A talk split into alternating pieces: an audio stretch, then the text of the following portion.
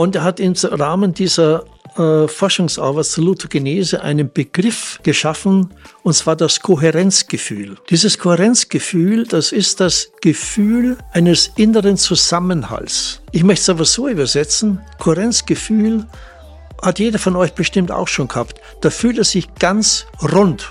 Da fühlt er sich in sich, da fühlt er sich lebenssatt in sich und da haut ihn überhaupt nichts mehr um. Das ist so ein Ko Kohärenzgefühl.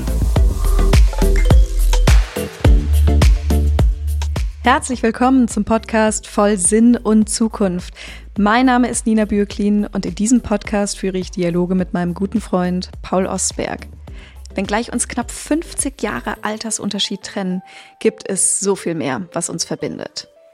Wir teilen die Leidenschaft für Themen wie Werte, Sinn, Gemeinschaft und Gestaltung unserer Zukunft. Unsere Dialoge spannen den Bogen von den echt großen Fragen des Lebens bis hin zu ganz praktischen Alltagsthemen, insbesondere auch in der Wirtschafts- und Arbeitswelt. Paul und ich teilen die tiefe Überzeugung, dass wir etwas in unserer heutigen Zeit brauchen, was Menschen anders leben lässt, was Menschen anders zusammenbringt. Unser Anliegen ist es, Mut zu machen für eine Welt voll Sinn und Zukunft. In dieser Folge, also in unserem dritten Dialog, gehen Paul und ich der Frage nach, wie man eigentlich glücklich wird. Wir werfen ein paar Blicke in die Wissenschaft. Unter anderem sprechen wir über das Konzept der Salutogenese und den Flow-Zustand. In unserem Gespräch geht es um gesunde Beziehungen, Widerstandsfaktoren und Resilienz. Und wir gehen der Frage nach, wie man aus der selbstverschuldeten Sackgasse rauskommt, wenn man einmal reingeraten ist. Viel Freude beim Zuhören. Hallo lieber Paul, ich freue mich, dass wir wieder zusammengefunden haben. Schön, dass du hier bist. Vielen Dank, Nina. Und dann schauen wir mal, was wir heute zusammenbringen und was wir unseren Freunden, die uns zuhören und uns verfolgen, alles an ja, Nachrichten, Informationen, Impulsen anbieten können. Wir haben uns ja überlegt, dass das Gespräch, die Folge heute unter dem Thema sich selbst ins Wagnis bringen stehen soll. Was ist denn deine erste Assoziation damit, sich ins Wagnis bringen? Wie knüpft das vielleicht auch an Themen an, die wir schon besprochen haben? Ja, das auf jeden Fall knüpft es an, an Themen, das hängt zusammen mit Einstellungen, das hängt mit Verhaltensweisen zusammen, wo wir ja auch schon äh, intensiv darüber gesprochen haben. Und ich möchte es an einem Beispiel aufzeigen. Ich habe äh, kennengelernt gelernt vor Jahren einen, eine Führungsperson aus einer Großdruckerei.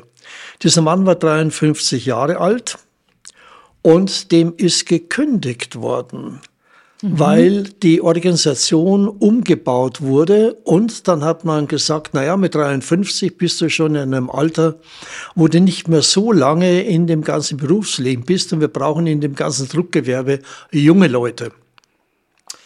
Der Mann ist ziemlich verzweifelt gewesen, hat also Ängste gehabt, wie geht's denn weiter, äh, kann in Zukunft überhaupt noch sein Existenzminimum erwirtschaften, äh, was soll er tun? Der war schon monatelang im Loch gehockt auf Deutsch und da ist die Frage gewesen, so, wie kann denn dem äh, geholfen werden, was kann der für Impulse bekommen? Mhm. Und der wesentliche Punkt ist dabei gewesen, äh, das, was du gerade gesagt hast, äh, sich selbst ins Wagnis bringen.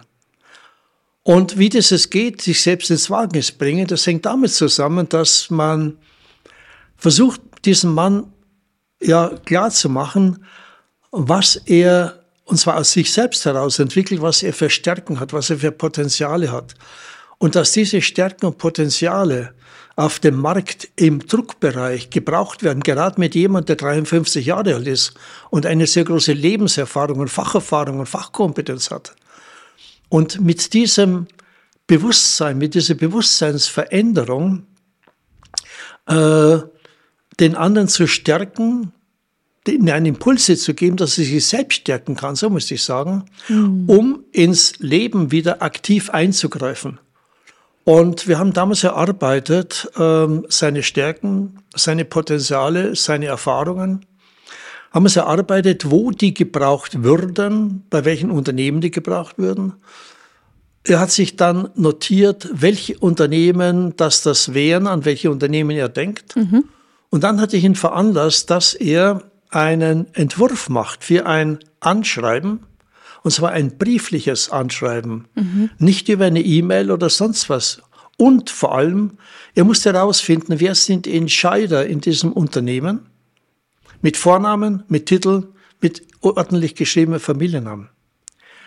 Und diese Entwürfe haben wir dann nochmal abgestimmt. Er hat dann geschrieben und das Interessante war, das war eine einzige Sitzung, eine logotherapeutisch begleitete Sitzung.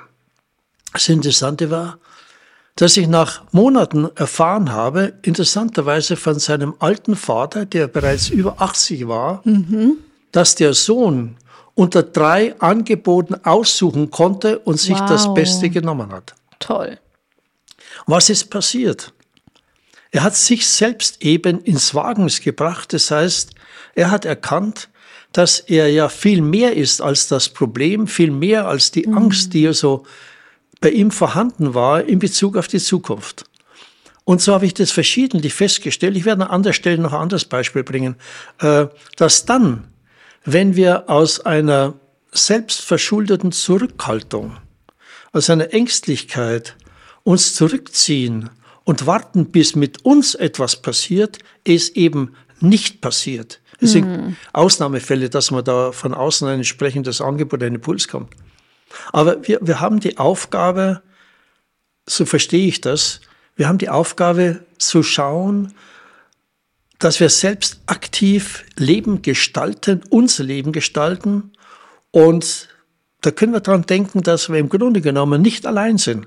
Es sind andere da, die wir gewissermaßen anzapfen können, mhm. die uns beistehen können, die uns ja Lebenshilfe geben können. Und da könnten wir, nicht, da könnten wir, sondern da können wir jetzt mal auf einen Mann zu sprechen kommen, Nina, und zwar den Aaron Antonowski. Paul, da würde ich ganz kurz noch einhaken, weil ich das Gefühl habe, wenn uns jetzt jemand zuhört, war da eine ganze Dichte und Fülle an Themen, die du mit deiner langjährigen Erfahrung so sehr schön komprimiert nochmal zusammengefasst hast. Aber was für mich nochmal ganz wichtig ist hervorzuheben, das eine, dieses Thema der Selbstbestimmung, das hatten wir letztes Mal schon angesprochen in deinem konkreten Beispiel zu gucken, was sind denn da für Fähigkeiten, für Erfahrungen, für Skills, die ich mitbringe, die ich mir auch auf, ähm, aufgearbeitet habe, die ich über lange Jahre vielleicht auch verfeinert habe. Denn ich denke, gerade dieses Thema nochmal auch in einem vermeintlich späten Alter sich neu zu orientieren, ist ja ein ganz zentrales heutzutage. Also zu gucken, was ist denn da alles mehr als das Problem, die Herausforderung. Ein zweiter Punkt, den du angesprochen hast, den ich auch bei Elisabeth Lukas nochmal gelesen hatte. Sie hat das in so berufsethischen Leitlinien zusammengefasst. Hilfe zur Selbsthilfe anbieten. Also auch in der Begleitung, in der Beratung, so verstehe ich auch meine Aufgabe, auf gar keinen Fall den Eindruck vermitteln, ich weiß genau, was jetzt für dich gut ist und ich schreibe dir das vor und du darfst jetzt dieses Kochrezept abarbeiten, sondern wirklich in den Dialog gehen, vielleicht in den sokratischen Dialog und zu schauen, was ist das, wie du dir helfen kannst, wie du deine Selbstheilungskräfte aktivieren kannst, wie du in die Position des aktiven Gestalters deines Lebens kommen kannst. Und dann, und das höre ich jetzt bei deinem Beispiel raus, ich habe veranlasst, dass er diese Anschreiben formuliert, die Verantwortung nicht abnehmen. Davon ab, dass wir, glaube ich, die Verantwortung gar nicht wirklich abnehmen können, aber auch nicht verleitet sein sollten, das zu probieren, sondern ganz konkret zu sagen, das ist dein Einflussbereich, das ist auch dein freier Bereich, den du dir jetzt zunutze machen kannst. Und das erfordert natürlich auch ein bisschen mhm. Arbeit und hat aber zur Folge, dass da eine stärker eine Lebensgestaltung, Lebensbejahung auch aus dem einzelnen Menschen herauskommen kann. Und damit sind wir wahrscheinlich schon bei dem Herrn, den du gerade angesprochen hast, bei Herrn Antonowski, der sich ja viele Gedanken gemacht hat und viel Forschung dazu betrieben hat. Was macht uns denn gesund? Was hält uns denn gesund, anstatt zu gucken, wie können wir das, was uns vielleicht krank macht, vermeiden? Also ich möchte nochmal äh, zurückkommen. Äh, und zwar das mit, äh, dieses kleine Beispiel mit diesem Brief, den er entworfen hat. Mhm. Dieser Mann wollte, dass ich ihm diesen Brief entwerfe mit dem Argument, ja, Sie können das viel besser und Sie haben da Erfahrungen. Mhm. Sage, das mag sein, aber das lehne ich schlichtweg ab. Ja. Das heißt, dass ja. in solchen Fällen auch mit aller Deutlichkeit sagen, Absolut. ich nicht, na ja, ich überlege mir nein, ich lehne das schlichtweg ab. Mhm. Es ist Ihr Thema, es ist ihre Verantwortung. Und Viktor Frankl hat ganz deutlich gesagt, lasst die Verantwortung dort, wo sie hingehört. Ja. Und die Verantwortung dort, wo sie hingehört, ist bei diesem Mann fürs, in seiner Lebensgestaltung. Ich bin nicht verantwortlich für seine Lebensgestaltung, er ist verantwortlich. Ich kann also ihm beistehen, ich kann ihm Hilfe anbieten. Ich kann ihm Hilfe anbieten, die er erbittet. Erbetene Hilfe ist immer wirkungsvoller, wie einfach mit Hilfe, die man meint, dass man so richtig voll reinfährt. Ja, unbedingt. Das, das haut nicht hin. Und, und der andere Punkt auch noch, den du auch nochmal nachgefragt hast. Äh, ich habe immer wieder festgestellt, dass Menschen sich ihrer Potenziale nicht bewusst sind. Mhm. Das hängt zusammen mit unserer Gesellschaft, mit unserem Schulsystem. Da haben wir auch schon mal drüber gesprochen mhm. gehabt beim ersten mhm. Podcast. Mhm dass also bei unserem System immer der Fokus auf die Kritik gelegt wird, was nicht funktioniert, was nicht so ganz in Ordnung ist, nach Meinung von anderen. Mhm. Und man hebt nicht daraus die Stärken, die Potenziale, mhm. das Verbindende. Und diesem Mann, bei anderen ist es auch so gelaufen dann zu helfen, dass er seine Stärken, seine Kräfte, seine Erfahrungen, äh, der hatte Erfahrung in der Technik, der hat Erfahrung natürlich im Druckwesen, in der ja. Farbeinstellung, auch in der Kommunikation, in seiner technischen Kommunikation mit seinen Mitarbeitern. Und das sind wertvolle Ressourcen, die es gilt anzuschauen und sich dessen bewusst zu werden. Das ist der Punkt. Und zu sagen, ich bin eigentlich stärker.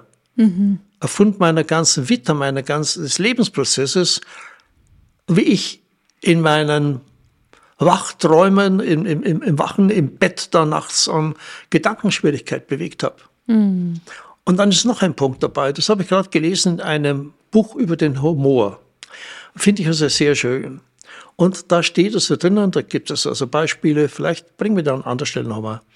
Ähm, wenn der Mensch sich zu wichtig nimmt, kommt er in die Angst.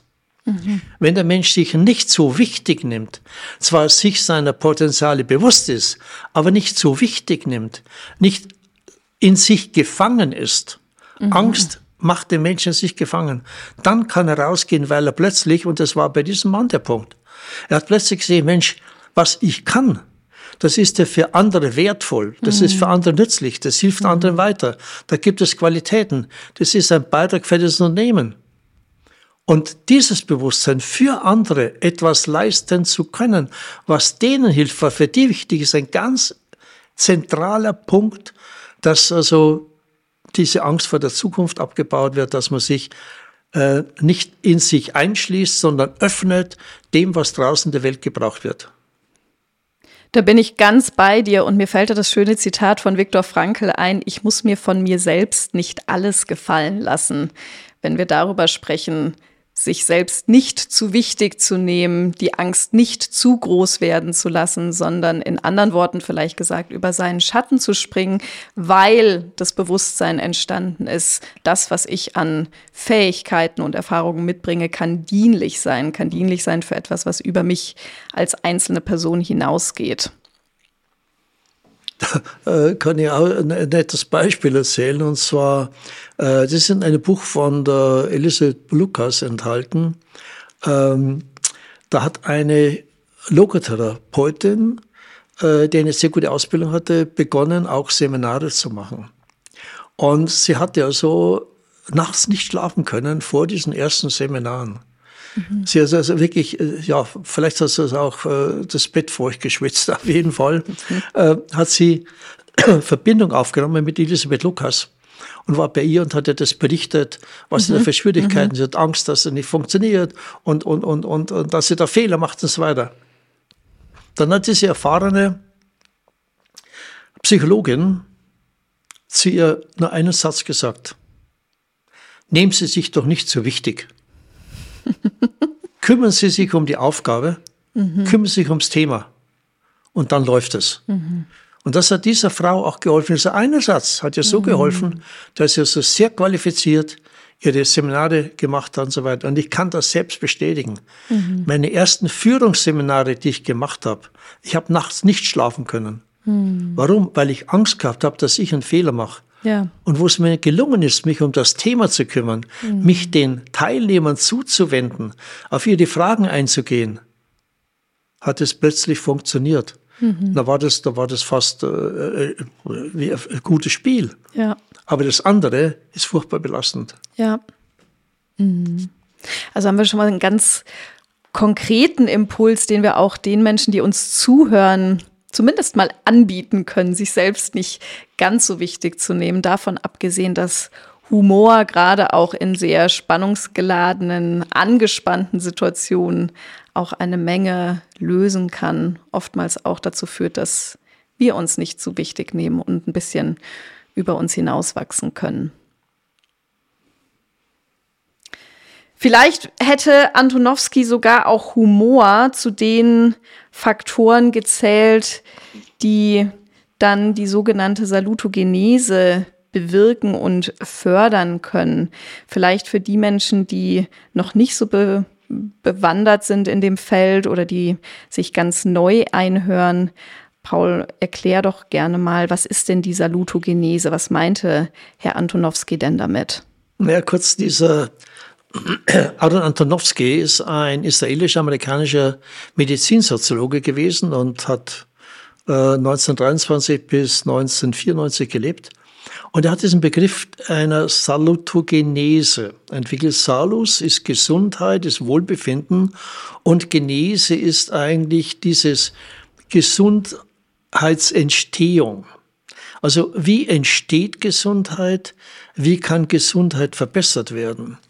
Und er hat Forschungen angestellt mit äh, Frauen, die in Konzentrationslagern waren, mhm. weil er beobachtet hat, dass es da Frauen gab, die Konzentrationslager sehr gut seelisch auch, stabil, psychisch stabil überlebt haben und sehr bewusst und zuversichtlich durchs Leben geschritten sind. Andere weniger.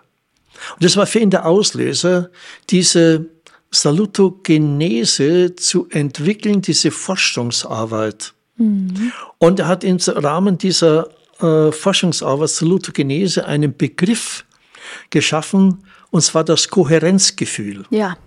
Dieses Kohärenzgefühl, das ist das Gefühl eines inneren Zusammenhalts. Mhm. Ich möchte es aber so übersetzen, Kohärenzgefühl hat jeder von euch bestimmt auch schon gehabt. Da fühlt er sich ganz rund. Da fühlt er sich in sich, da fühlt er sich lebenssatt in sich und da haut ihn überhaupt nichts mehr um. Mhm. Das ist so ein Ko Kohärenzgefühl. Das ist ähnlich wie beim Flow, über den wir dann auch noch einmal sprechen werden. Ähm, und dieses Kohärenzgefühl, da ist dann die Frage gewesen, so, was trägt denn alles dazu bei, dass dieses, diese innere Stärke, mhm. diese positive Ich-Bewusstheit auch zustande kommt? Also wie entsteht diese Gesundheit? Und Gesundheit nicht als ein fester Zustand, sondern als ein Prozess, ein permanenter Prozess mhm.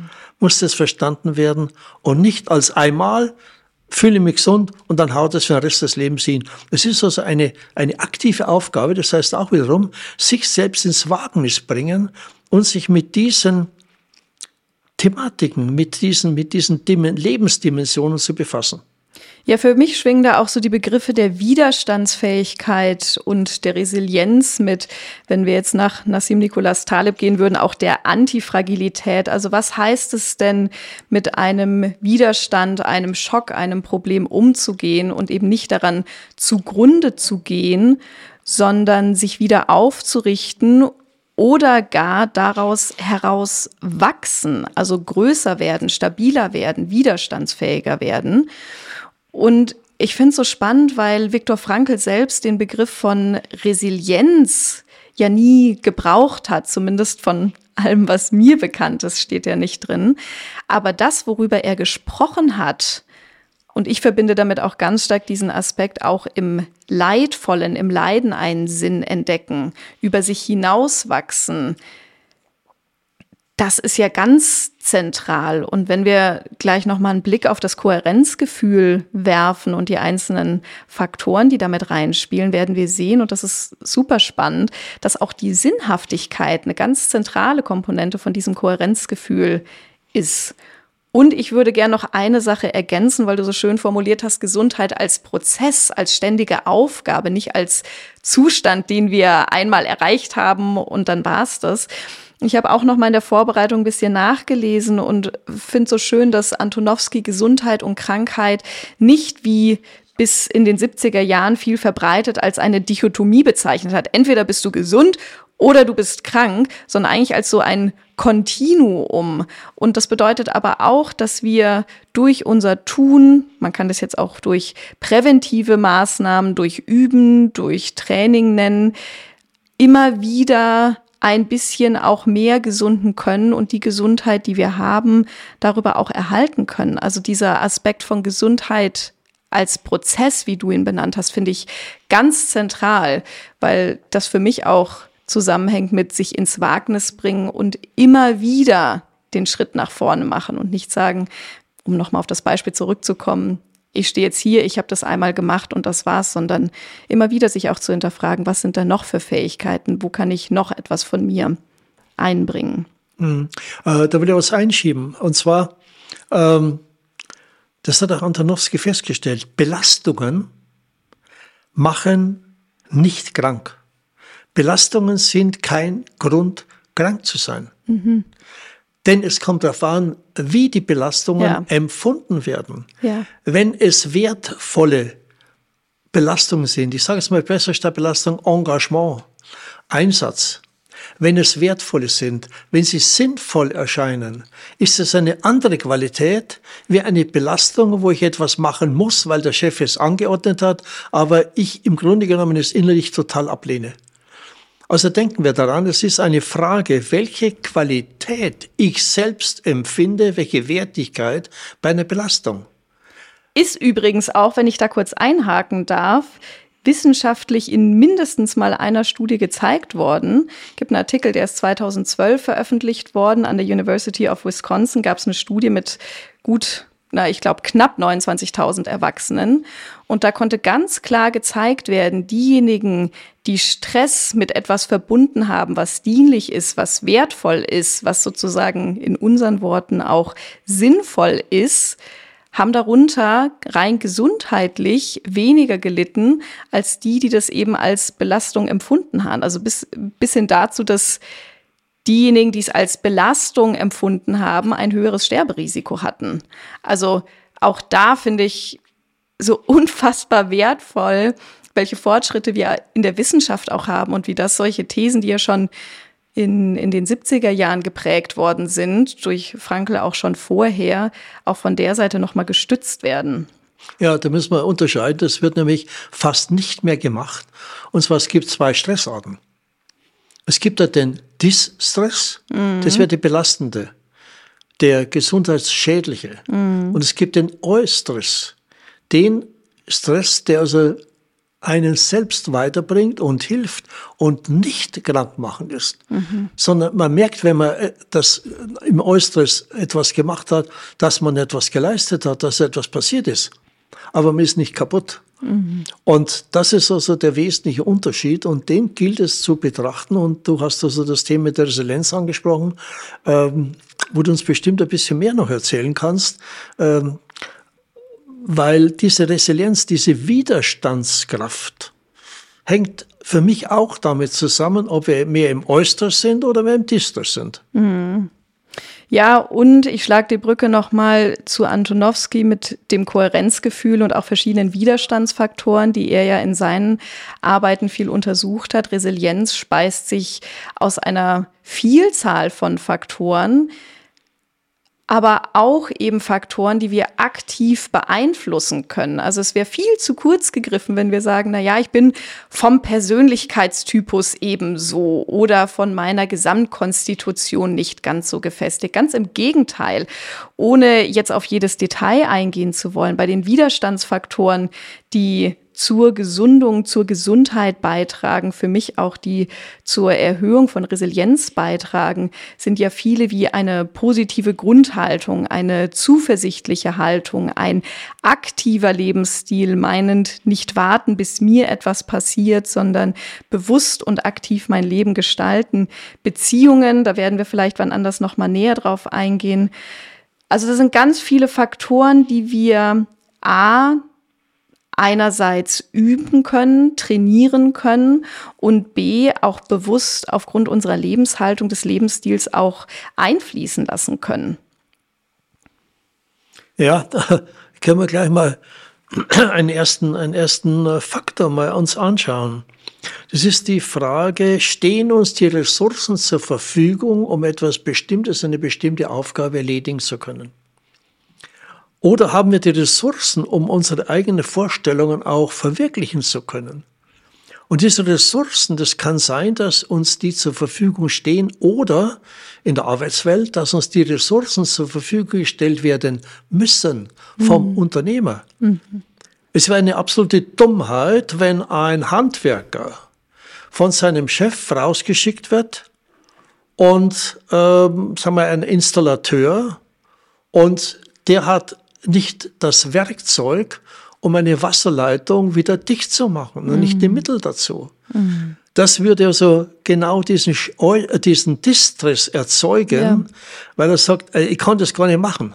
Mhm. Und wenn der Chef sagt, dann lass sich was einfallen, das ist zwar recht nett und schön, aber es ist im Grunde genommen nicht die Basis, dass jemand ähm, die Möglichkeit sieht, eine Aufgabe auch richtig abzuwickeln, durchzuführen. Also stehen die Ressourcen zur Verfügung, stehen mir Ressourcen zur Verfügung, äh, das, was ich mir so im Leben vorstelle, in den nächsten zehn Jahren auch zu verwirklichen. Mhm. Denken wir an finanzielle Ressourcen, mhm. denken wir an körperliche Ressourcen, mhm. an, an entsprechende Kräfte. Mhm. Und es wird ja niemand auf einen Berg steigen äh, mit 4000 Meter ohne dass er die Ressourcen eines warmen Handschuhs, warmer Hosen und, und, und, und Schuhe hat. Äh, das wäre ja Wahnsinn. Und äh, also wir brauchen dieses Material, mhm. wir brauchen einfach die geistigen, die mentalen mhm. äh, Ressourcen, mhm. diese Zuversicht, diese, ähm, ja, diesen, diesen Mut, um eben etwas bewirken zu können, etwas erfüllen zu können. Mhm. Das greift für mich ganz klar nochmal das Thema des Kohärenzgefühls auf, was Antonowski geprägt hat, wo er sagte, es gibt so drei Faktoren, die da mit reinspielen. Die Verstehbarkeit, die Handhabbarkeit und interessanterweise eben auch die Sinnhaftigkeit. Mhm. Also Verstehbarkeit meinend, ich kann die Welt begreifen als etwas, was nachvollziehbar ist, was eine gewisse Struktur hat, wo ich nicht völlig verloren, völlig lost sozusagen bin. Die Handhabbarkeit, auch zu dem, was du jetzt gerade gesagt hast. Ich kann das Thema, die Herausforderung, die Aufgabe handhaben. Ich bin selbst wirksam. Ich habe auch äußere, genauso wie übrigens innere Ressourcen, mentale Ressourcen, mentale Stärke, um eine Aufgabe zu erfüllen.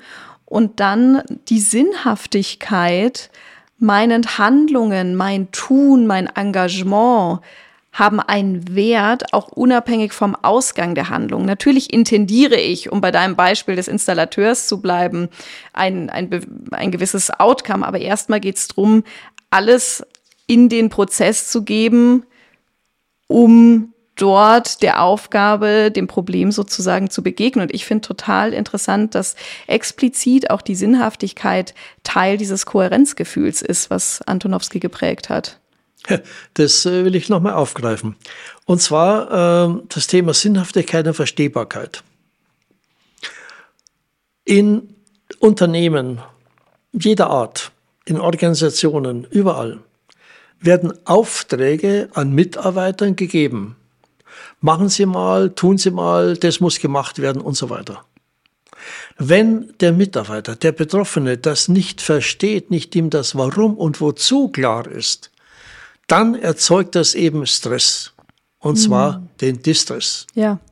Das heißt also, die Verstehbarkeit, weshalb etwas zu tun ist, ist ein elementarer, zentraler Punkt. Das ist in der Familie genauso. Das ist, wenn, wenn sie Kinder haben. Und die Kinder ab einem gewissen Alter mhm. verstehen nicht, wozu sie sich, äh, äh, was weiß ich, einen neuen Pullover anziehen sollen. Wenn ihnen das nicht klar ist, dass es draußen mhm. eigentlich halt minus drei Grad hat und da der leichte Baumwollpullover nicht reicht, wenn sie das nicht verstehen, dann mhm. kann es sein, dass sie widerwillig das anziehen, ärgerlich auf die Eltern sind und dann so schnell wie möglich, wenn sie draußen sind, am Freund dann den warmen Pullover schenken und von dem sich dann eben den dünnen Baumwollpullover geben lassen. Also die mhm. Verstehbarkeit und das Warum. Und da sind wir also bei der Frage der Sinnhaftigkeit. Ja. Weil wenn ein Mensch versteht, weshalb, warum, wozu das Ganze wertvoll und wichtig ist, da klingt schon das Wort wieder an, wertvoll ist, mhm. dann ist er auf dem Weg der Sinnerfahrung. Mhm. Dann erscheint es ihm als sinnvoll und er tut es dann und dann ist es sinnvoll. Das heißt, Verstehbarkeit, Handhabbarkeit, jawohl, ich habe die Mittel, ich habe die Ressourcen, mhm. ich kann es vollbringen. Mhm. Es muss ich halt ein bisschen überwinden, da muss ich mich einsetzen, muss mich engagieren, mhm. ein bisschen schwitzen dabei. Und dann wird es realisiert und dann komme ich zur Sinnerfahrung. Das ist eigentlich der Weg, der dazu führt, dass eben dieses Kohärenzgefühl dann da ist, ist ein Beitrag eben zur Salutogenese, das Ganze. Mhm. Ähm, das braucht man nicht immer in diesen Zusammenhängen denken, aber es ist der Zusammenhang, wie eben das Ganze wirkt. Und mhm. dann kommen wir auf einen Punkt, äh, wenn wir das zusammenfassen, Nina, da sind wir bei dem Thema, sich selbst bestimmen können, die Selbstwirksamkeit. Mhm. Und diese Selbstwirksamkeit ist auch wieder eben etwas, wo ich Sinn erfahre. Ja. ja. ja. Ich bin mehr als das Problem, mehr als die Aufgabe, weil ich mich damit verbinden kann. Absolut. Mhm. Paul, ich würde an der Stelle gerne, weil wir jetzt von dir schon einige Beispiele auch von Unternehmen aus deiner beratenden Tätigkeit gehört haben, was einbringen, wo du gesagt hast, Nina, du als Konsumentin kannst das sehr gut machen. Und ich lade dich aber als Autor, Paul, auch ein, noch ein paar Sätze drüber zu verlieren. Und zwar geht es um das Buch, was du in 2022 mit Elisabeth Lukas veröffentlicht hast, mit dem Titel Arbeit heute.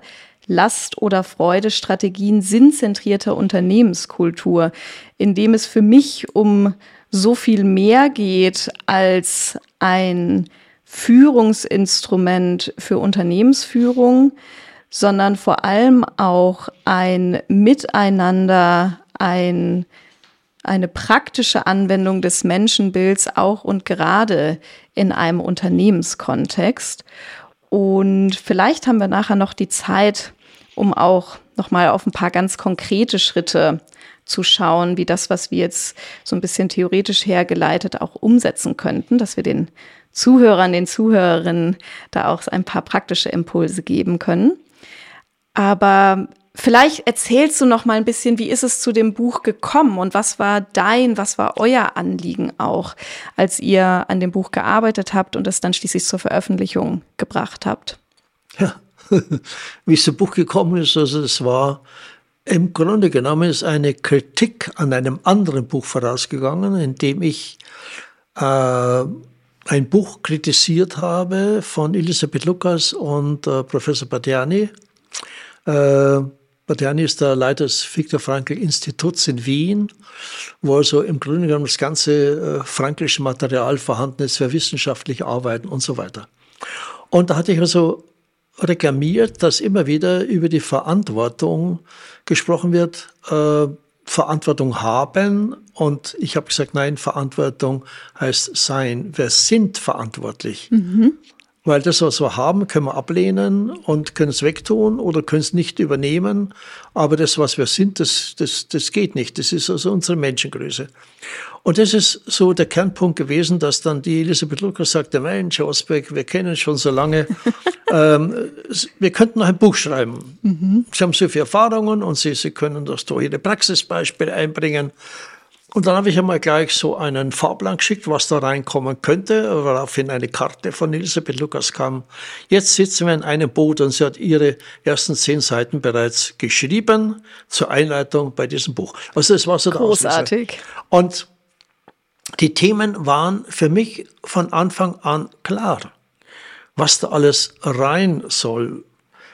Was rein soll, sind alles Inhalte, die aus einer 40-jährigen Unternehmensberatung, aus Seminaren, aus Coachings, aus persönlichen Gesprächen und aus Literatur aus der Arbeitswelt, ob das mhm. Zeitungsbeiträge waren oder Vorträge waren oder sonst was, ähm, reingeflossen sind. Und wir haben in diesem Buch wirklich, äh, also für mich ist es ein sozialkritisches Buch, ein mhm. gesellschaftskritisches Buch, äh, genauso wie ein Buch, ein kritisches Buch in Bezug auf die Arbeitswelt. Mhm. Und ich meine mit Kritik nicht das, was allgemein verstanden wird, das Negative, mhm. ja, sondern Kritik heißt für mich ein Gespräch über das Thema, über den Inhalt und sowohl das Gute, Gelungene als auch das Problematische, Negative anzuschauen und zu schauen, was mache ich aus dem? Mhm. Wie kann das verändert werden? Und es sind Themen in diesem Buch über Zeitgeist. Mhm. Ja, ja, was ist denn Pathologie was ist mit dem Pathologie des Zeitgeistes? Mhm.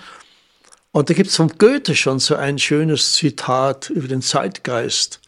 Ähm, der Zeitgeist ist der Herrengeist, in dem die Zeiten sich bespiegeln.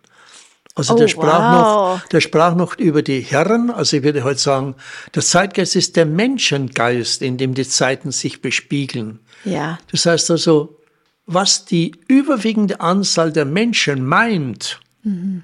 das schlägt sich im Zeitgeist nieder. Mhm. Äh, Nina, da machen wir einen eigenen Podcast. Auf weil jeden das Fall. Ist ein, das ist ein Riesenhammer. ja. Und da kann jeder von, von, von Ihnen, Zuhörerinnen und Zuhörern, äh, selbst mal sich ja, bewerten, beurteilen. Ja. Inwieweit bin ich denn in diesem Zeitgeist gefangen? Mhm. Und was habe ich denn für Möglichkeiten, um mich aus diesem Zeitgeist zu befreien? Mhm. Also nicht nach dem Motto, man macht das halt so. Mhm. Ja, das ist so. Nein, das ist Unterwürfigkeit, das ist Aufgeben. Und das heißt, man bringt sich damit nicht mutig ins Leben. Ja, also Zeitgeist da drinnen, das über Verantwortung, denn über Entscheidung, ähm, über äh, Führungsqualifikationen, mhm. über Kommunikation. Es sind Fahrpläne drüben über Selbstcoaching. Wie kann ich mir selbst eigentlich coachen? Mhm. Ja. Äh, die Lukas hat selber geschrieben, sie ist sehr froh, dass man also sowas mal in der Literatur sauber aufzeigen kann. Ja. Sie kannte kein anderes Buch, wo sowas reinkommt mhm. über Selbstcoaching. Mhm. Äh, bis hin eben zu dem Thema eben auch der Salutogenese von Aaron mhm. Antonowski. Äh, mhm. Das ist auch ausführlich darin beschrieben, äh, wie das aussieht und was man da für Möglichkeiten mhm. hat. Und das übrigens alles noch, lass mal noch kurz sagen, äh, das alles ist aufgebaut bei an ungefähr 60 konkreten Beispielen mhm. aus mhm. der Arbeitswelt.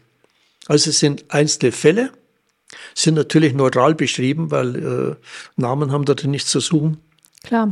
Sind konkrete Fälle, die alle erlebt und gelebt wurden, von der Problemsituation über den Weg, was gemacht wurde, bis hin zu Lösungen, wobei auch bei den Lösungen ehrlich aufgezeigt wurde, es gibt viel Gelungenes, es gibt mhm. aber auch verschiedenes Misslungenes. Mhm.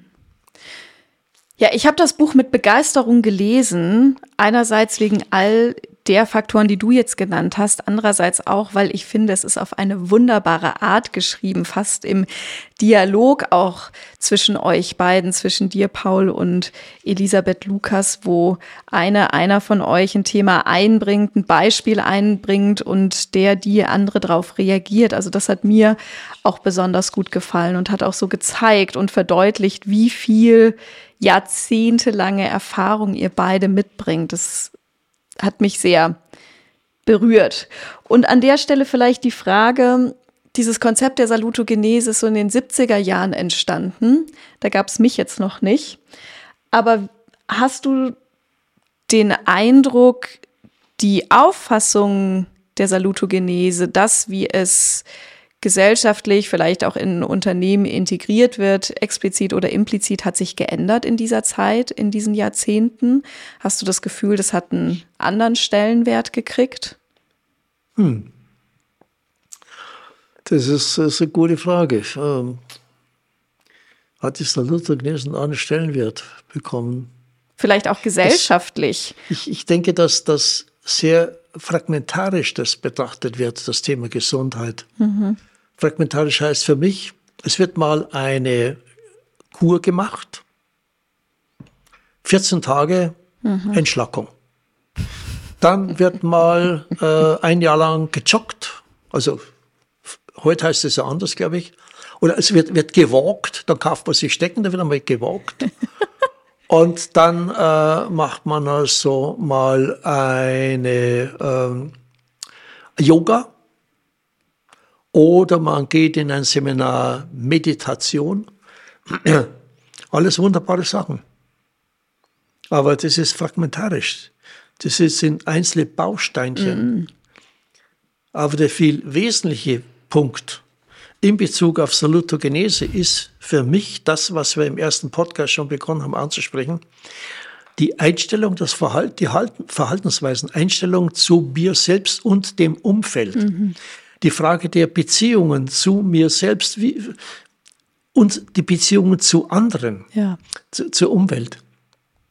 Also Salutogenese ja, aber nicht so fragmentiert, wie man es heute findet, äh, sondern eben schon als ein ein Gesamt, ein, ein, ja, ein, ein zusammenwirkendes äh, System, also nicht ein, ein Organismus schon fast. Mhm. Mhm. Ja, vor allem auch ein ganzheitlicher Ansatz, ja. wo die verschiedenen Ebenen von uns als Menschen, die verschiedenen Aspekte in einem Leben, die verschiedenen Lebensbereiche ja auch zusammenspielen. Also für mich geht es auch ein bisschen in diese Richtung, ohne jetzt das Fass aufmachen zu wollen, Work-Life-Balance. Wo ist die Balance zwischen Arbeit und Leben? Ist nicht Arbeit auch Teil des Lebens und auch da so die Überlegung, wie können wir denn ganzheitlich auf unser Leben, auf unsere Haltung schauen und damit auch auf unsere Gesundheit. Spannend, das nochmal in den Blick zu nehmen, wie das eher fragmentarisch heute betrachtet wird, obwohl wir ja so viel wissen auch, wie unser Gehirn mit unserem Körper, unsere innere Haltung mit der äußeren Haltung zusammenhängt. Paul, was hältst du davon, wenn wir mal einen Blick in das Buch werfen oder ich das jetzt mache? Das können die Menschen, die uns zuhören, natürlich nicht sehen, aber ich kann beschreiben, dass ich das jetzt gerade aufschlage und wir uns diesen Orientierungsfahrplan mal anschauen. Bist du bereit dazu oder gibt es noch was, was dir vorher noch ja, auf der Seele würd, brennt? Ja, ich würde gerne vorher noch was ansprechen. Und zwar ähm, bei dem Adrian Antonowski, ähm, wie auch bei anderen, aber gerade Antonowski, spielt also das Thema die Beziehung eine ganz entscheidende Rolle. Mhm. Und das vorhin äh, Lukas und ich, wie wir das Buch entwickelt haben, hast du das auch das eigentlich mal so in einem Nebensatz angesprochen. Und äh, ich wurde gestern erst übrigens gefragt, wie ist es denn gelungen, dass ihr zwei Menschen, so Alpha-Tiere, dann miteinander äh, so ein Buch dialogisch schreiben könnt? Mhm. Ihr müsst euch doch sehr gut verstehen und schon lang. Dann habe ich mal selbst nachgedacht über das, das stimmt das auch. Aber wir kennen uns schon lange, äh, Elisabeth Lukas und ich, aber nicht unbedingt, dass da alles äh, Aya Popeye ist, sondern hat es auch Auseinandersetzungen gegeben. Mhm. Ähm, aber an diesen Auseinandersetzungen, wenn man den anderen Menschen wertschätzt bei aller Auseinandersetzung, ist etwas, was Beziehungen stärkt. Unbedingt. Und so werden also Beziehungen, die eine fundierte Auseinandersetzung haben, bei Wertschätzung des anderen, tragen dazu bei, dass wir aktiv Verbündete bekommen. Ja. Und die Lukas ist im Grunde genommen eine aktiv Verbündete von mir. Und ich bin durch dieses Buch noch mal mehr aktiv Verbündeter mm. von ihr geworden. Mm. Und das ist etwas, was wir auch äh, uns anschauen können, dass wir so aktiv Verbündete brauchen. Mhm. Und ein kleiner Hinweis, erst vor ein paar Tagen in der Süddeutschen Zeitung war ein Artikel, wie wird man glücklich? Mhm. Von einem Östpsychiater, von Robert Waldinger heißt er. Und er hat da einen ganz zentralen Punkt auch. Und so, er nennt es die soziale Fitness. Ja. Wir brauchen eine soziale Fitness in der heutigen Zeit und müssen aufpassen, dass durch die Technisierung unserer Zeit nicht dieser soziale Kapital abnimmt. Mhm. Weil mit Abnahme des sozialen Kapitals sind wir dann auf dem Weg, aber es wäre schon wieder ein extra Thema, uns der, der KI irgendwann mal zu unterwerfen. Mhm. Also wir brauchen den anderen Menschen live, wir brauchen den anderen Menschen in dieser direkten Verbindung, äh, was eine Auseinandersetzung, in diesem Miteinander, in diesem Klären, in diesem anerkennenden, wertschätzenden, auch der anderen Erfahrungen, der anderen Meinungen. Mhm. Übrigens, Uwe Böschemeyer hat mal gesagt, die ganzen Probleme der Welt bestehen darin, dass wir die Andersartigkeit des anderen Menschen nicht akzeptieren. Mhm. Mhm. Und das erzeugt natürlich Stress, das erzeugt Ängste. Klar. Und wenn wir den anderen in seiner Andersartigkeit akzeptieren, dann wird es anders laufen. Es gibt von einem, von einem Künstler einen sehr schönen Spruch, der ist mir gefragt worden, ja, warum gibt es denn jeden Menschen nur, nur einmal? Warum ist es so einzigartig? Und er sagt, das ist ganz einfach. Der Herrgott wird es nicht mehr aushalten, wenn zwei Gleiche auf der Welt wären. Mhm. Also es ist so für mich so das Bild mhm. der Andersartigkeit. Mhm. Ja, mir kommen zwei Gedanken zu dem, was du gesagt hast. Und danke, dass du das nochmal aufbringst mit den aktiven Verbündeten.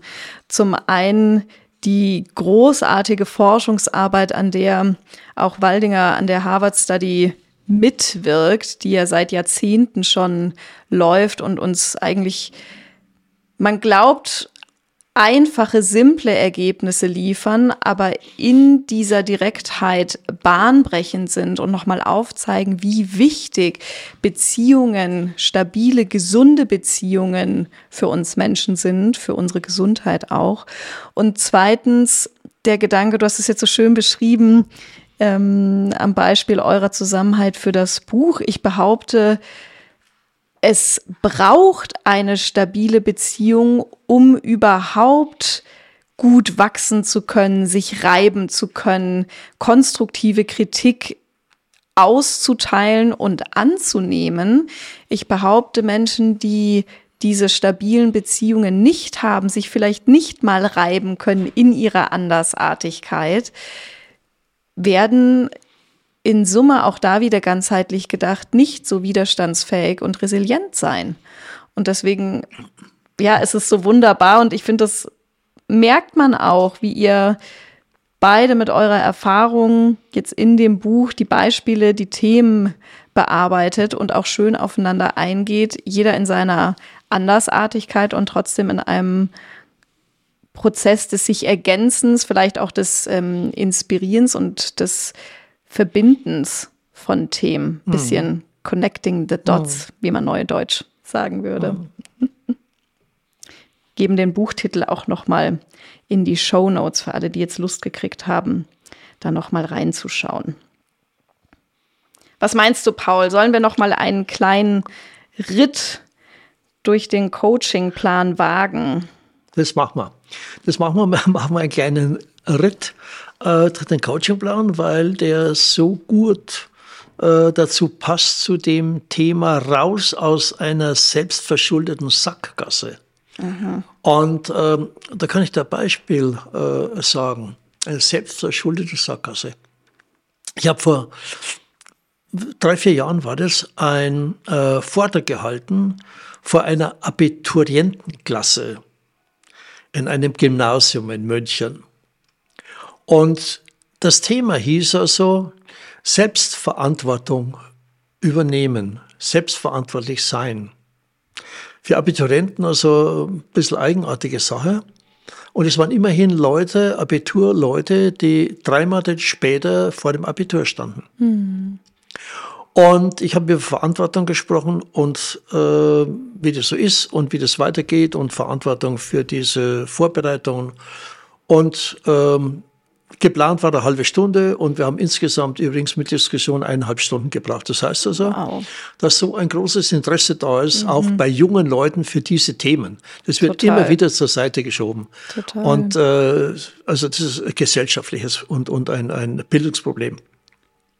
Und dann kam, und jetzt kommt also der, der Punkt, dann kam nach diesem Vortrag einer dieser Schüler zu mir und sagte, sagen Sie mal, können Sie mir noch ein paar Fragen beantworten? Können Sie besser Zeit nehmen? Ich sage, ja gut, was ist los? Sagt, ja, wissen Sie, äh, ich weiß gar nicht, wie das gehen soll und ich habe richtig Angst vor dem Abitur und, und, und äh, weiß gar nicht, wie das schaffen soll.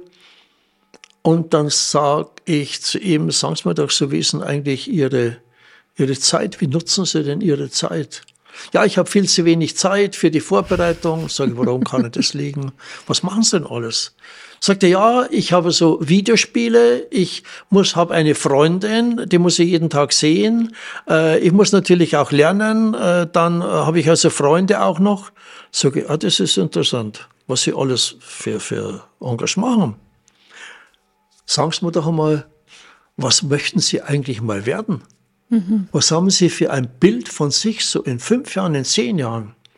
Und wie aus der Pistole geschossen kam von dem Elektroingenieur. Ach. Dann sage ich, Elektroingenieur. Und was braucht der Elektroingenieur? Muss der fit sein im Denken von Zusammenhängen, muss der rechnen können, muss der Mathematik beherrschen, ähm, äh, muss der kommunizieren können oder, oder was ist denn mit dem los? Ja, das braucht er schon. Mhm. Sage ich, okay, das heißt also, wenn Sie studieren wollen, dann brauchen Sie doch auch eine gute Note, sehr wahrscheinlich, um eine Zulassung zu kriegen. Mhm. Ja, ja, das brauche ich. Sage ich, ja, und dort steht also das Abitur vor der Tür. Sagt er, ja, das ist ja eigentlich genau das Thema. Sage ich, das ist ja Ihre Chance. Sagt er, ja. Und uns weiter unterhalten. Und dann sage ich ihm, sagen Sie mal, Sie haben am Tag 24 Stunden und in der Woche haben Sie das siebenmal. Was können Sie denn tun, dass Sie mehr Zeit sich nehmen mhm. Für das, was Ihnen wichtig ist, nämlich eine gute Note im Abitur, um später ein erfolgreicher Elektroingenieur zu werden? Ja, da müsste ich also diese Spiele zur Seite legen und sage, ja, und was noch? Ja, äh, du lässt nicht locker. Vielleicht, nein, das ist sokratisch ist das. Ja, was noch? Und, und was noch? Und er sagt, ja, äh, da müsste ich eigentlich die täglichen Treffen mit meiner Freundin reduzieren. Mhm. Und, und wie können Sie sich das vorstellen? Ja, wenn ich mit der rede, die wäre wahrscheinlich sogar einverstanden, dass wir uns nur noch zweimal in der Woche treffen. Sage ich, gut, was machen Sie jetzt? Was wollen Sie konkret machen? Mhm. Sagt er, gut. Spiele weg, vielleicht halbe Stunde, sage ich, maximal. Und ja, das mit der Freundin. Sag ich, und was haben Sie davon? Dann habe ich die Zeit frei, um mich mhm. stärker der Vorbereitung des Abitur zu kümmern. Mhm. Sage ich, so, und das kam doch ein Hammer. Sag ich zu ihm, gut. Wissen Sie was? Wir zwei haben jetzt eine Vereinbarung. Sie schlagen mir jetzt in die Hand ein, dass Sie diesen Vereinbarung, diesen Vertrag erfüllen. Dann hat er mich angeschaut und gelächelt, sagt er, okay, machen wir. Hat eingeschlagen, wir haben Handshakes gemacht, Super. wir haben gelacht und das war's. Ich, die Lehrerin, die das initiiert hat, von einem Helga, ich habe nach dem Abitur, ein halbes Jahr später, habe ich sie getroffen auf einer Reise und sage, Helga, was war mit dem so und so? Mhm. Dann sagt sie, du, der hat ein super Abitur hingelegt. Toll. Sag ich, vielen Dank. Das heißt, worum geht's? Aus der selbstverschuldeten Sackgasse Impulse zu geben, der hatte sich selbst eine Sackgasse gebildet. Mhm. Und so bilden sich sehr viele eine Sackgasse. Und rumpeln täglich an die Wand, statt dass sie sich mal umdrehen und sagen, okay, mhm. wir gehen einen anderen mhm. Weg. Tolles Beispiel. Für mich schwingt da auch noch mal diese Überlegung oder die Ausrichtung mit nicht weg vom Problem, sondern hin zur Lösung, hin zur Aufgabe, was dir in deinem Gespräch mit dem Schüler total gut gelungen ist, ihm auch zu vermitteln. Super. Ja, du wolltest da so einen Fahrplan durcharbeiten. Ja, weil ich den natürlich auch in eurem Buch entdeckt habe und wir ja in der Vorbereitung gesprochen haben, dass es vielleicht ganz spannend wäre, spannend wäre, auch ein paar konkrete Impulse an unsere Zuhörer und Zuhörerinnen zu geben, ohne jetzt bei jedem Punkt ganz tief ins Detail einzusteigen. Aber ich denke, das Beispiel hat schon mal einen konkreten Fall geschildert und vielleicht können wir einmal durch die sieben Schritte durchgehen. Es beginnt ja mit der Wahrnehmung. Also was erlebe ich denn jetzt aktuell? Was ist denn da an gelungenem, an Misslungenem, an den Sachen, die mir Freude bereiten oder die auch Leiden verursachen? Ja, und das ist ein ganz wichtiger Punkt dabei, ganz, ganz wichtiger Punkt dabei. Und zwar, das ist die Frage, die ich mir selbst zu beantworten habe. Was ist denn überhaupt mein zentrales Problem? Mhm. Nicht, was sind die kleinen Problemchen, was sind diese, diese kleinen Kriegsschauplätze, sondern was ist mein zentrales Problem? Besser gesagt, was ist meine zentrale Aufgabe? Mhm. Um was geht es denn überhaupt? Ja. Und dann kann ich nämlich weiterarbeiten, wenn ich, ja, und auch die Empfehlung dazu, Nina, nehmt euch, das habe ich schon einmal gesagt, nehmt euch ein weißes Blatt Papier und einen Bleistift, konventionell alte Art, hinsetzen, schreiben, schreiben, klärt und bringt Ordnung ins Hirn rein. Mhm. Und nach dieser Wahrnehmung dann eben der zweite Schritt. Die Reaktion, also was denke und empfinde ich denn dabei? Was sind meines Erachtens die Ursachen von dem Problem, vielleicht auch von der Aufgabe?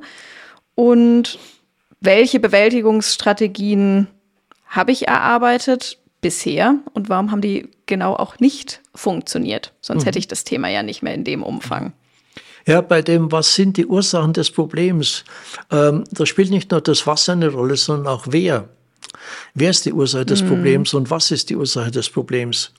Ähm, und was leitet sich daraus eben, wieder gesagt, eine, für eine Aufgabe ab?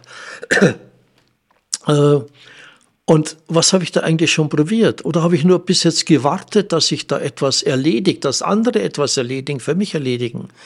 Nein, wo kann ich eingreifen? Ursache des Problems Ursache dieser, was hat zur Aufgabe geführt und wo habe ich die Möglichkeit, da einzugreifen. Mhm. Und dann kommt etwas, was für mich ganz, ganz zentral ist, nämlich die Absicht, auch diese Intentionalität zu entwickeln. Was will ich ändern und vor allem mit welchem Ziel, mit der Hoffnung auf welche Wirkung hin? Also was ist, um das auch nochmal aufzugreifen, mein Wozu? Worauf richte ich mich denn aus? Und da natürlich auch die spannende Frage, welchen Preis müsste ich denn bezahlen? Ja, äh, dieses mit dem, welchen Preis möchte ich bezahlen, das sind eben viele nicht bereit. Sie wollen also etwas Neues dazu, aber nichts Altes loslassen. Ähm, und, und wir, wir zahlen immer einen Preis. Ist zwar ein bisschen hartes Wort, aber es ist wirklich der Fall. Wir können nicht alles in der Welt machen. Wir können nicht alles erreichen. Wir können nicht alle unsere Vorstellungen realisieren. Aber wir können die realisieren, die uns möglich sind von unseren Potenzialen, von unseren Begabungen, von unseren Fähigkeiten, von unseren Lebenserfahrungen. Und wir können vor allem die realisieren mit Anstrengung, die uns wertvoll und wichtig sind die hm. sinnführend sind. Mhm. Und äh, wenn wir nicht genau wissen, was das ist, dann können wir das so als Bild sehen. Es gibt mehrere Türen, durch die wir gehen können. Und bei diesen geschlossenen Türen können wir dann hingehen und schauen mal, welche Türe verschlossen ist, die lassen wir zu. Und welche Türe auf ist. Und die Türe, die auf ist, ist die Türe, die für uns offen ist. Mhm. Und die haben wir durchzugehen. Mhm. Und das ist unsere Türe. Und das ist übrigens auch Thema wieder, was wir gesagt haben, Salutogenese, Resonanz, da sind wir wieder bei diesen Themen. Mhm. Und da als kleine Anmerkung noch, weil du gesagt hast, welchen Preis müssen wir bezahlen und wir haben immer einen Preis zu zahlen. Vielleicht mag das für manche hart klingen, für mich ist das aber sehr klar und sehr realitäts- und alltagsnah.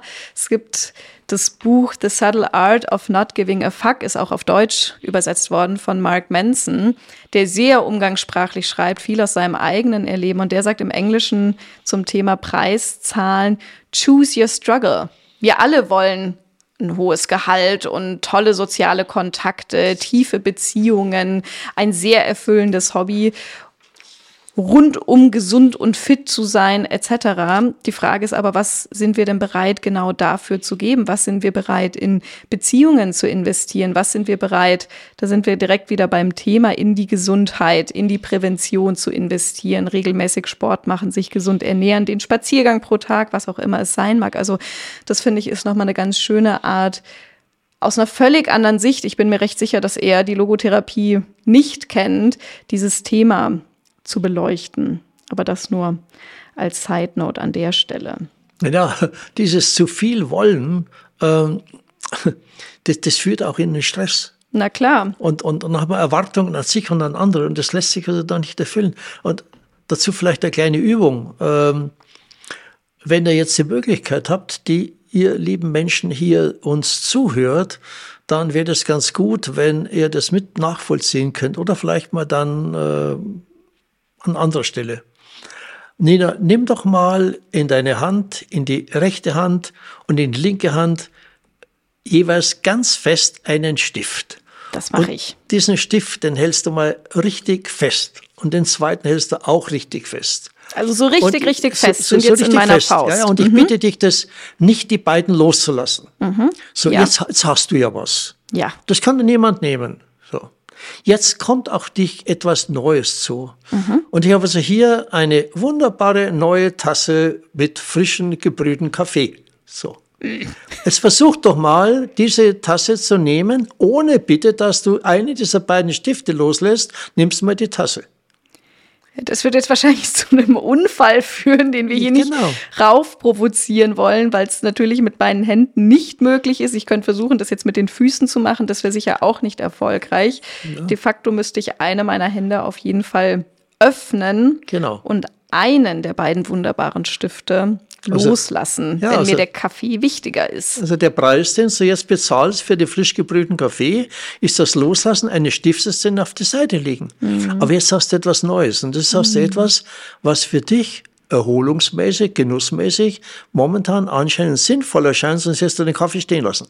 Und das ist mhm. genau das, was passiert indem wir, wenn wir zu viel wollen, plötzlich mhm. gar nichts mehr erreichen können, sondern wir müssen immer irgendetwas loslassen in die Vergangenheit, nicht verdammen, sondern entlassen in die Vergangenheit, mhm.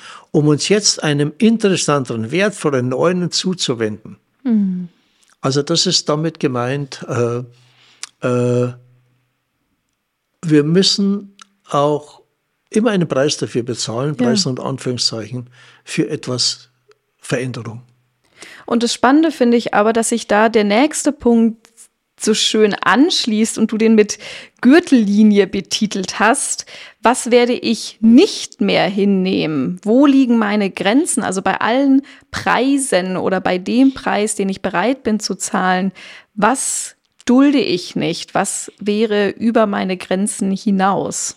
Mhm. Ähm, wir werden bestimmt an anderer Stelle mal über Mobbing sprechen.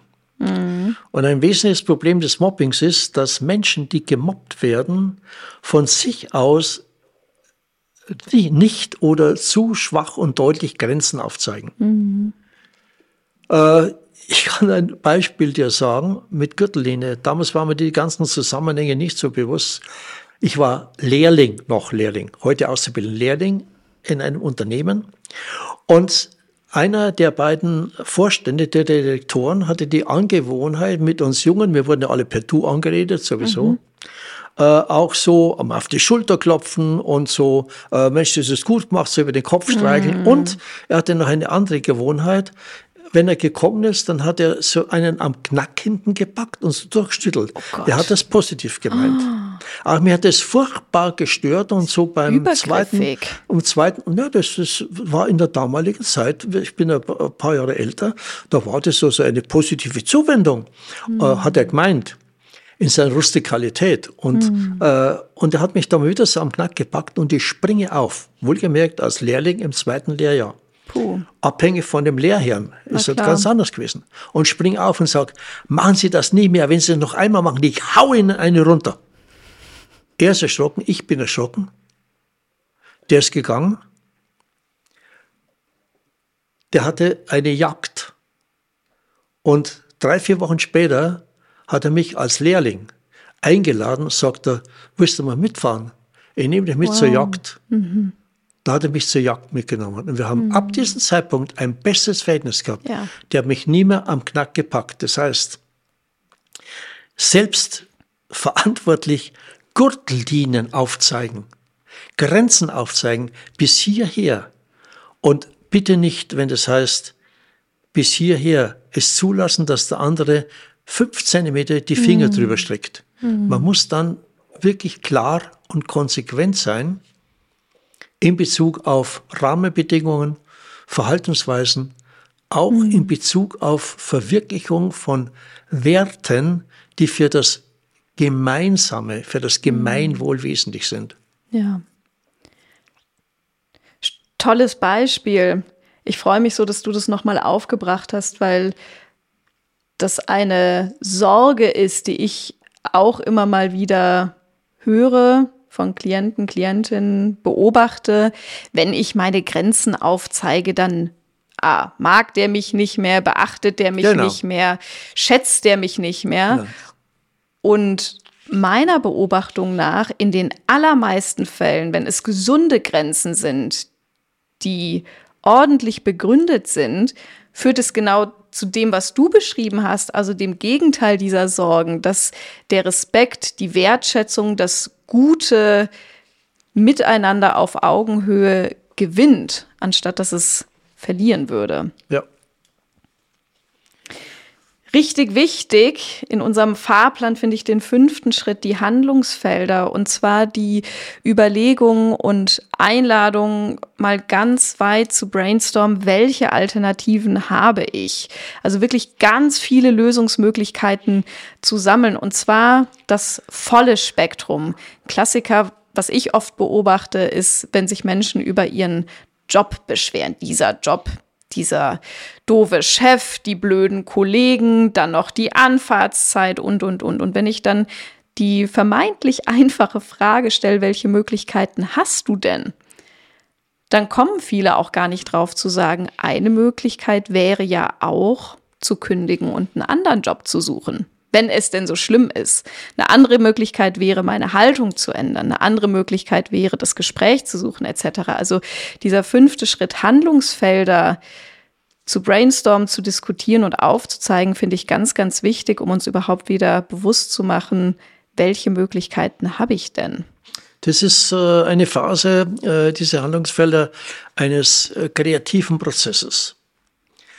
Und zwar ähm, ist es ja oft so, dass in einer Sitzung macht einer einen Vorschlag und dann sagt er sofort der Chef, ja, das geht überhaupt nicht. Mhm. Es wäre viel förderlicher, wenn Alternativen diskutiert werden. Das heißt, man schaut sie erstmal an, sammelt kreativ, was für Möglichkeiten haben wir, so wie du es gerade ansprichst. Und was noch, und was noch, und was noch. Immer nachbohren. Und es ist bei einem Einzelnen, also in einer Gruppe, sehr viel an kreativem Potenzial an Möglichkeiten da, wenn ein Raum geboten wird, mhm. ein Freiraum geboten wird, für mhm. das geäußert werden kann und nicht gleich Kritik geübt wird. Mhm. Ich will es so bezeichnen. Die kreative Phase im Suchen von Lösungsmöglichkeiten, die kreative Phase im Suchen von Alternativen ist die warme Phase mhm. eines Prozesses. Mhm. Die Kritik ist die kalte Phase. Mhm. Wir brauchen beide Phasen, damit wir zu brauchbaren Lösungen kommen. Mhm. Wir haben heute in unserer Gesellschaft, wenn Sie das beobachtet und Talkshows und so weiter anhören, meistens die kalte Phase. Ja. Es wird sofort Kritik an einer Äußerung vorgebracht, mhm. statt dass man bedenkt, was steckt denn da drinnen? Was mhm. hat denn das für Qualitäten? Was hat denn das für Werte? Wir nehmen uns nicht die Zeit, um in Alternativen zu denken, um daraus die bestmögliche Lösung zu entwickeln. Mhm. Und das schränkt natürlich auch stark ein, wenn es dann um den nächsten, den sechsten Schritt geht, nämlich die Konkretisierung. Also wirklich eine Entscheidung zu treffen. Und da hatten wir an anderer Stelle mal drüber gesprochen, die anderen Lösungen dann auch wirklich beiseite zu schieben, nicht mehr zu beachten, nicht wieder in die Schublade auf Wiedervorlage zu stecken, sondern in der Phase der Konkretisierung eine bewusste Entscheidung zu fällen und diese dann auch umsetzen. Ja, und äh, in dieser Phase, da ist es auch gut, dass wir uns noch was anderes mit überlegen. Wen beziehe ich denn mit ein? Wir haben schon äh, an anderer Stelle mit darüber gesprochen, aktiv Verbündete suchen. Mhm. Und diese aktiv Verbündeten sind Leute, die mithelfen, dass das, was entschieden ist, auch realisiert wird. Dass man da nicht allein ist.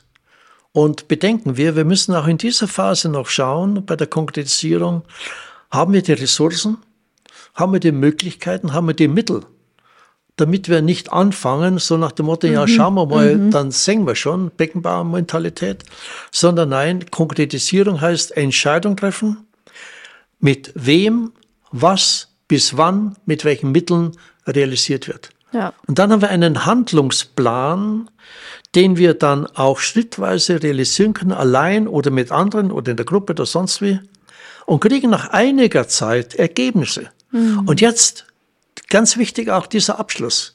Wir schauen uns die Ergebnisse an, um mhm. Erkenntnisse zu gewinnen, um mhm. entweder so weiterzumachen oder zu justieren, zu korrigieren. Ein bisschen hier drehen, ein bisschen da drehen. Und das ist ein Prozess. Und ich darf es nochmal wiederholen. Äh, wir sind nicht allein auf der Welt. Wir können mhm. uns Verbündete schaffen. Wir können schauen, dass wir mit anderen zusammen mit einer gewissen Ordnung im Denken und einer Ordnung im Handeln äh, ja, unser Leben und gestalten und das, die Umwelt mitgestalten. Und uns auch selbst ins Wagnis bringen. Und uns selbst ins Wagnis bringen. So ist es, Nina. Paul, ich danke dir vielmals. Vielen Dank und bis zur nächsten Runde. Bis zum nächsten Mal. Ciao, Servus.